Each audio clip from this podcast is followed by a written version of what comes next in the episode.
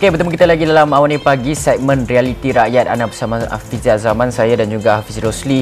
Dan kita akan bersama terus dengan ahli Parlimen Jerantut. Iaitu Jerantut kalau kita lihat sebuah kawasan daerah di Pahang yang uh, bersempadan dengan Kelantan dan juga Terengganu yang merupakan daerah terbesar di Pahang dengan 10 buah mukim yang terdiri daripada 295 kampung dan sebahagian besarnya adalah tanah rancangan Felda. Pelbagai sektor ekonomi dijanakan di kawasan ini termasuk pertanian juga pelancongan dan untuk kita bincangkan mengenai keadaan di uh, kawasan Jerantut kita bersama dengan ahli parlimennya iaitu Datuk uh, Haji Ahmad Nazlan uh, Idris. Uh, Datuk, kalau Assalamualaikum selamat pagi.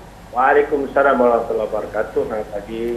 Datuk, kalau kita ingin melihat terlebih dahulu kan uh, di Jerantut sekarang ini mungkin uh, apa isu-isu utama yang sering disuarakan oleh uh, rakyat di kawasan Jerantut itu kepada YB. YB sudah tentu uh, mempunyai uh, engagement ataupun sering kali berkomunikasi dengan mereka secara hari ke hari sejak daripada perintah kawalan pergerakan ini dilaksanakan. Apa isu-isu, apa keluhan, apa resah mereka di sana, uh, Datuk? Uh, pertama kalinya, terima kasih kepada Surawani kan sudi menghubungi uh, pihak kami di Jerantut ini. Seperti mana yang kita ketahui, ini memanglah antara daerah yang terbesar di Pahang. Uh-huh. Dan uh, kita ni berselera kampung-kampungnya.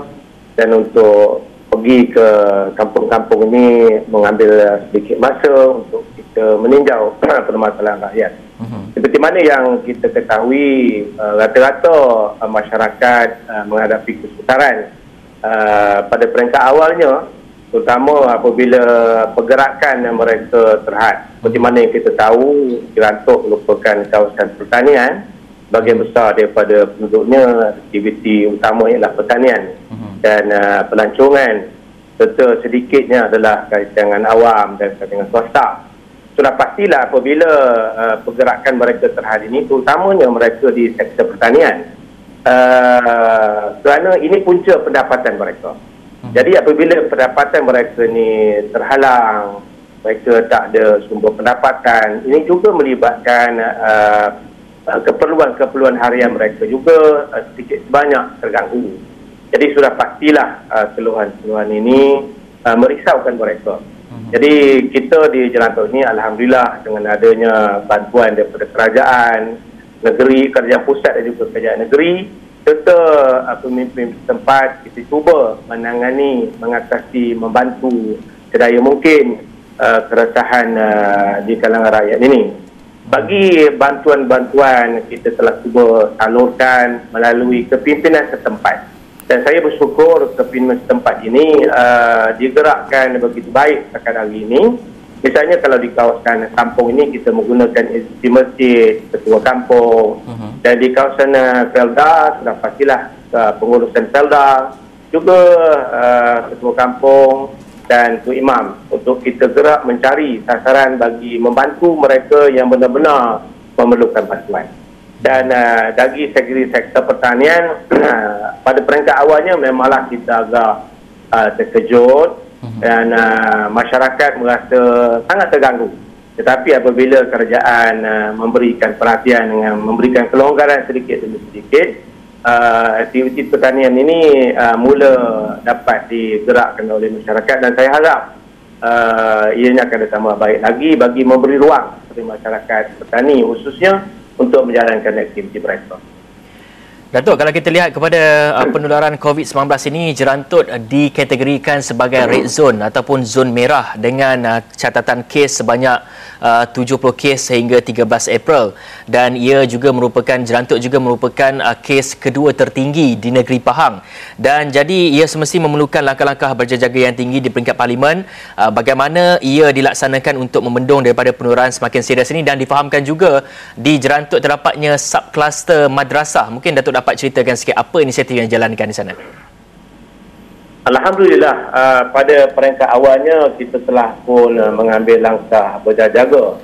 Saya sempat ini mengucapkan banyak terima kasih kepada para petugas sekitar kerajaan kita di Jerantul ini yang terdiri daripada pihak kesihatan, pihak keselamatan, polis khususnya, uh, pejabat daerah dan jabatan-jabatan lain melalui pusat uh, operasi bencana daerah kita kita telah gerakkan di peringkat awal. Apabila kita mengetahui kluster yang menyumbang ke arah kes ini uh, kita telah cuba buat kuarantin uh, pelajar-pelajar daripada tahfiz ini untuk kita mencegah di peringkat awal ia tidak merebak ke keluar daripada kawasan tahfiz.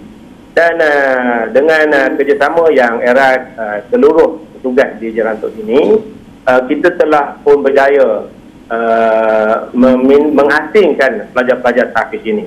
Ada yang dihantar ke Kuantan, ke Hamzah iaitu Pusat Maritim Sultan Raja Shah. Ada yang kita hantar ke Bentong dan di peringkat uh, Parlimen sendiri kita mencuba uh, mengasingkan pelajar ini. Kita letakkan di satu tempat di apa tu institut latihan uh, teknologi tinggi di di, di Jelantuk ini. Jadi pelajar-pelajar ini kita dengan uh, tenaga pengajarnya dan keluarganya kita telah asingkan daripada masyarakat luar. Hasil daripada itu uh, kita berjaya setakat ini alhamdulillah mengesang uh, wabak ini daripada menular ke luar ke luar seluruh daerah ini. Jadi angka walaupun nampak tinggi tapi ianya masih lagi dalam kluster yang sama. Maksudnya ia tidak merebak keluar daripada kawasan kluster yang telah kita kawal di peringkat awal. Hmm. Datuk dalam masa yang sama juga kita lihat bantuan uh, prihatin yang salurkan oleh kerajaan uh, sudah semestinya memerlukan rangkaian internet untuk kita capai dan juga akses kepada orang-orang ramai. Dalam masa yang sama saya ingin bertanya kepada Datuk adakah rangkaian internet ni uh, bagaimana keadaannya di Jerantul itu adakah uh, baik ataupun uh, tidak baik dan kita juga melihat penggunaan internet itu bukan saja kepada permohonan bantuan-bantuan diberikan oleh kerajaan dalam masa yang sama juga uh, sistem rangkaian internet itu digunakan pakai oleh uh, pelajar-pelajar apabila kerajaan menyarankan supaya pembelajaran atas talian itu dilaksanakan di uh, rumah dan sebagainya. Mungkin uh, Datuk ada kaedah ataupun ada perbincangan yang uh, sedang dijalankan di peringkat parlimen untuk melihat kepada uh, rangkaian internet itu dan juga keadaan uh, pelajar yang uh, di Jerantuk itu Datuk. Uh, Alhamdulillah dari segi rangkaian internet ini kita di Jelantut uh, boleh dikatakan sederhana. Uh-huh. Cuma pada peringkat uh, kawalan ini kita melihat oleh kerana mungkin uh, jumlah pengguna yang menggunakan rangkaian internet ini bertambah, uh-huh. maka berlaku sedikit gangguan dan uh, kepada pengguna-pengguna talian ini. Dan uh, untuk itu saya saya mengharaplah kalau ada ruang kiranya pihak telekom khususnya uh-huh. uh, cuba menambahkan sedikit uh, kekuatannya supaya uh, masyarakat kita di Jalan khususnya uh, dapat menggunakan dengan uh, lebih baik. Walau bagaimanapun setakat hari ini capaian internet ini uh, boleh dikatakan sederhana macam saya katakan tadi uh-huh. dan uh, kemampuan uh, orang ramai menggunakan uh, rangkaian ini uh, boleh dikatakan memadai. Cuma ada ketika-ketikanya uh, kesukaran berlaku untuk pengguna-pengguna uh, internet ini. Datuk, juga kita ingin melihat dari segi sektor pelancongan dan seperti kita tahu uh, Jerantut ini dikenali sebagai uh, bandar taman negara kerana di situlah merupakan uh, pintu masuknya ke taman nasional pertama di Malaysia iaitu uh, Taman Negara. Jadi bagaimana agaknya sepanjang tempoh PKP ini ia terjejas dengan uh, ketiadaan pelancong dan juga kita ingin melihat dari segi uh, industri perhotelan dan difahamkan di sana juga terdapat Felda Residence Tekam di Jerantut. Bagaimana ia terjejas dan apa agaknya peranan uh, Datuk sebagai YB di Jerantut ini untuk membantu mereka ini semua? Uh, ya, Jerantut seperti yang kita tahu Bandar Taman Negara iaitu tempat yang destinasi pelancongan yang sangat menarik dan uh, sebahagian besar daripada pelancong-pelancong ini tumpuannya adalah ke Taman Negara. Di samping itu kita ada kita Plantation Resort. Dan uh, mereka-mereka yang terlibat dengan sektor ini sudah pastilah uh, terpukul dengan keadaan ini kerana pendapatan mereka bergantung kepada kehadiran pelancong. Apabila pelancong tak ada, secara automatiknya mereka ini boleh dikatakan kategori mudah miskin dan sekarang telah menjadi miskin kerana tak ada pendapatan. Dan uh, saya bersyukur dengan kepimpinan kerajaan kita, negeri di bawah pimpinan Yang Amat Muhammad, Menteri Besar Pahang dan Tok Sri Acik Rosli telah mengambil beberapa langkah melalui exco-nya Yang Muhammad Datuk Sri Sakar uh-huh. uh, cuba membantu sektor pelancongan ini. Ah, mereka-mereka yang terlibat di peringkat parlimennya kita telah pun memberikan pada peringkat awal bantuan setakat uh, kemampuan kita dan uh, dari segi makanan kita telah pun uh, agihkan kepada mereka yang memerlukan dan uh, dari segi bantuan kewangan kita telah cuba menyalurkan pada peringkat awal ini kepada pihak pemandu bot yang yang mana mereka ni memang terputus uh, pendapatan. Dan uh, saya dipahamkan uh, pihak kerajaan negeri juga uh, akan memberi bantuan kepada pengusaha-pengusaha pelancongan ini uh, agar mereka pendapatan mereka tu sedikit sebanyak uh, boleh uh, di, di, dibantu oleh uh, bantuan-bantuan yang ada dan uh, saya juga akan berhubungan dengan uh, pihak mereka ini melalui hmm. pihak ADOL uh, sama-sama mencari jalan lagi untuk uh, membantu mereka dari segi pasal ketiga uh, dalam uh, perintah kawalan pergerakan terhad ini dan okay. saya harap uh, mereka-mereka ini uh, dapat bersabar seketika sementara kerajaan menguruskan bantuan untuk mereka.